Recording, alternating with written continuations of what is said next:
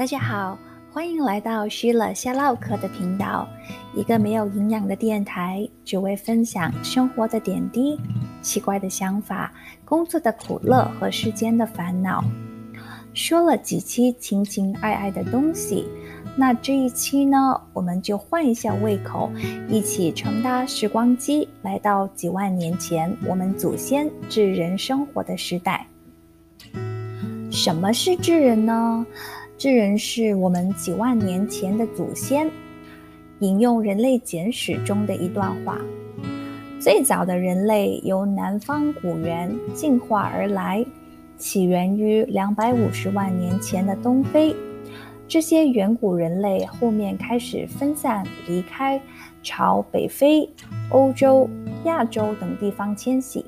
所到达的地方，由于气候和环境差异，这些因素导致古人发展出不同的物种，比如欧洲和西亚的尼安德特人，东亚的直立人。印尼的梭罗人和弗洛里斯人，和西伯利亚的丹尼索瓦人等，当时还没有证据表明智人已经存在。智人是后于这些人种出现的，最早发现的证据是十五万年前，也就是由猿演变而来的。用一句话简单概括，就是远古的猿妈妈产下了两个女儿。一个呢，就成为了黑猩猩的祖先；另一个就成为了智人的祖奶奶。我们现代人都属于智人这一类，但我们现代人的 DNA 与七八万年前的智人 DNA 又有些不一样。第一次接触“智人”这个词呢，是从《人类简史》这本书看了智人这一段之后呢。就对我们的祖先非常感兴趣，然后呢，就去搜索相关的书籍，就搜到了何森堡写的这本书《进击的智人》。这本书更像是《人类简史》中智人故事的升级版，更加细致地描述了智人当时生存的经历。我一直都相信，只有了解过去，才能更了解现在的自己。在现代看来啊，人吃人是一种非常可怕的事情。对自己的同类怎么下得了口呢？当我一想到那血淋淋的肠子、脑子，我都想吐了。人吃人的事情呢，一般都只是会在一些变态杀人案件或者恐怖电影，如《沉默的羔羊》《人肉叉烧包》才会上演。但其实，在几万年前，人吃人的事情几乎每天都在上演。不得不承认的是，我们大部分人都是食人族的祖先。大家可能会问，这个结论怎么得来的呢？那我们先来说一个发生在现代的事情：岛上闹鬼了。这件事情呢，是发生在新几内亚岛东部某个高地上的土著人部落里。这些土著人呢，和我们过去的祖先非常相似，还保留着以前原始的生活方式，就好比生活在现代的古代人。美国的一位病毒学家呢，就来到了这个小岛担任医疗官，他就接触了几个被巫术诅咒的妇女，这些妇女都来自一个名为傅雷的原始部落。不久前呢。他们的身体就开始出现了一些异样，脸上不可自抑地露出奇怪诡异的傻笑，全身不停地颤抖，说话颠三倒四，走路丧失平衡能力等等，看起来就像被恶灵附体一样。这些情况呢会不断的恶化，通常在三到四个月后，被诅咒的人会彻底的失去平衡能力而瘫倒在地。颤抖着发出凄惨诡异的狂笑，最后把自己给活活饿死。没错，是把自己给饿死。因为呢，他们会逐渐失去自己的吞咽能力，即使呢你把他们的嘴塞满了食物，但他们也无法吞咽。而这呢，只是死亡方式的一种。另外一种呢就非常煎熬，会因为大小便失禁而整日瘫痪在自己的屎尿中狂笑，最终中毒而死。那医疗官们呢就觉得这些事情太诡异了，所以呢他们就对这些怪异的事件进行调查。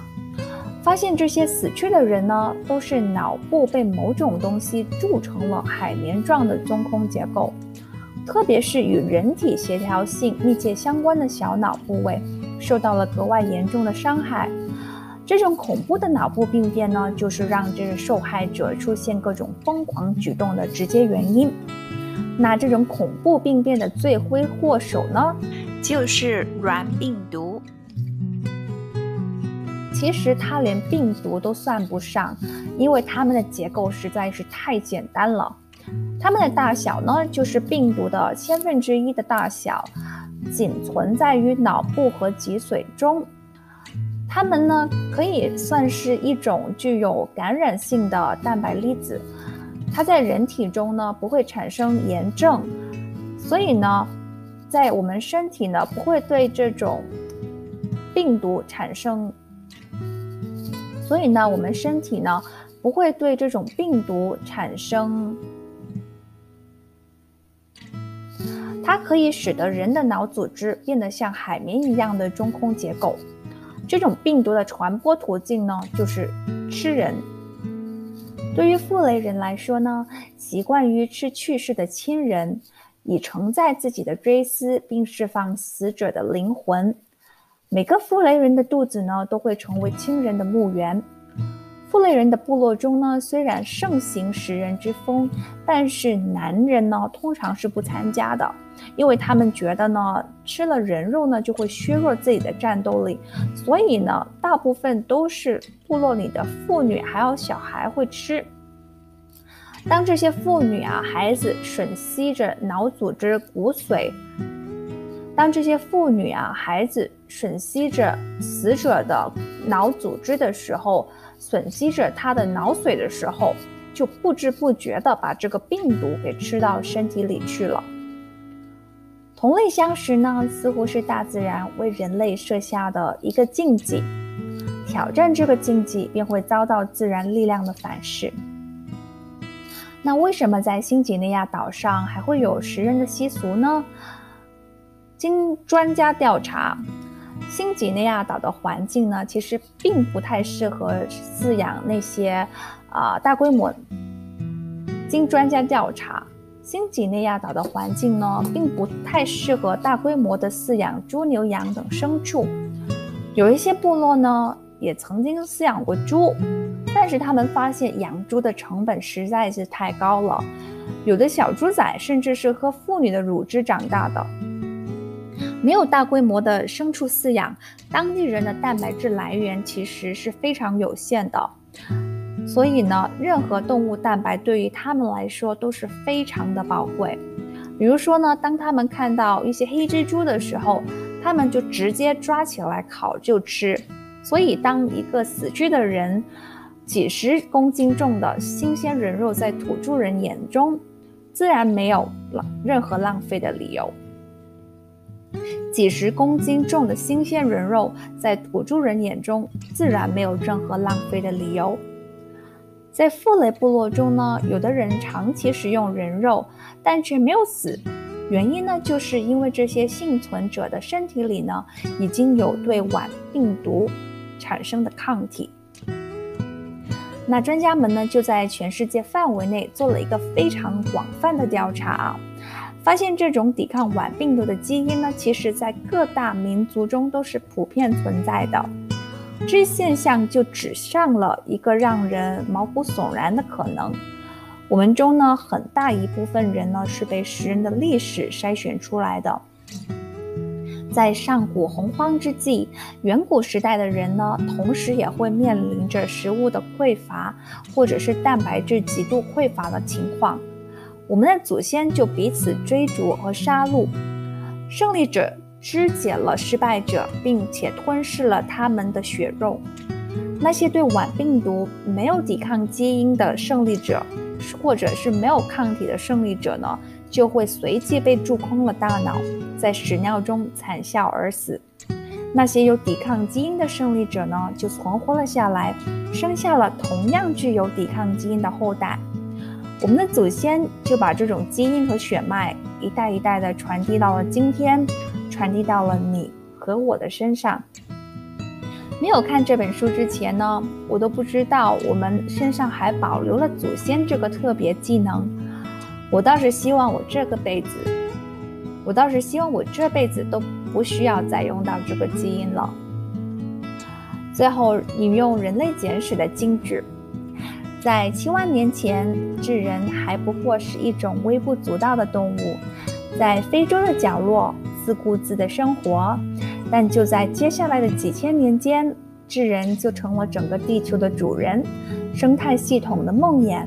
时至今日，智人似乎只要再跨一步，就能进入神的境界，不仅有望获得永恒的青春，更拥有创造和毁灭一切的神力。如果大家对智人的历史感兴趣呢，请和我留言，我会继续开展这个话题。看一下我们从祖先那里还获得了哪些隐藏的技能呢？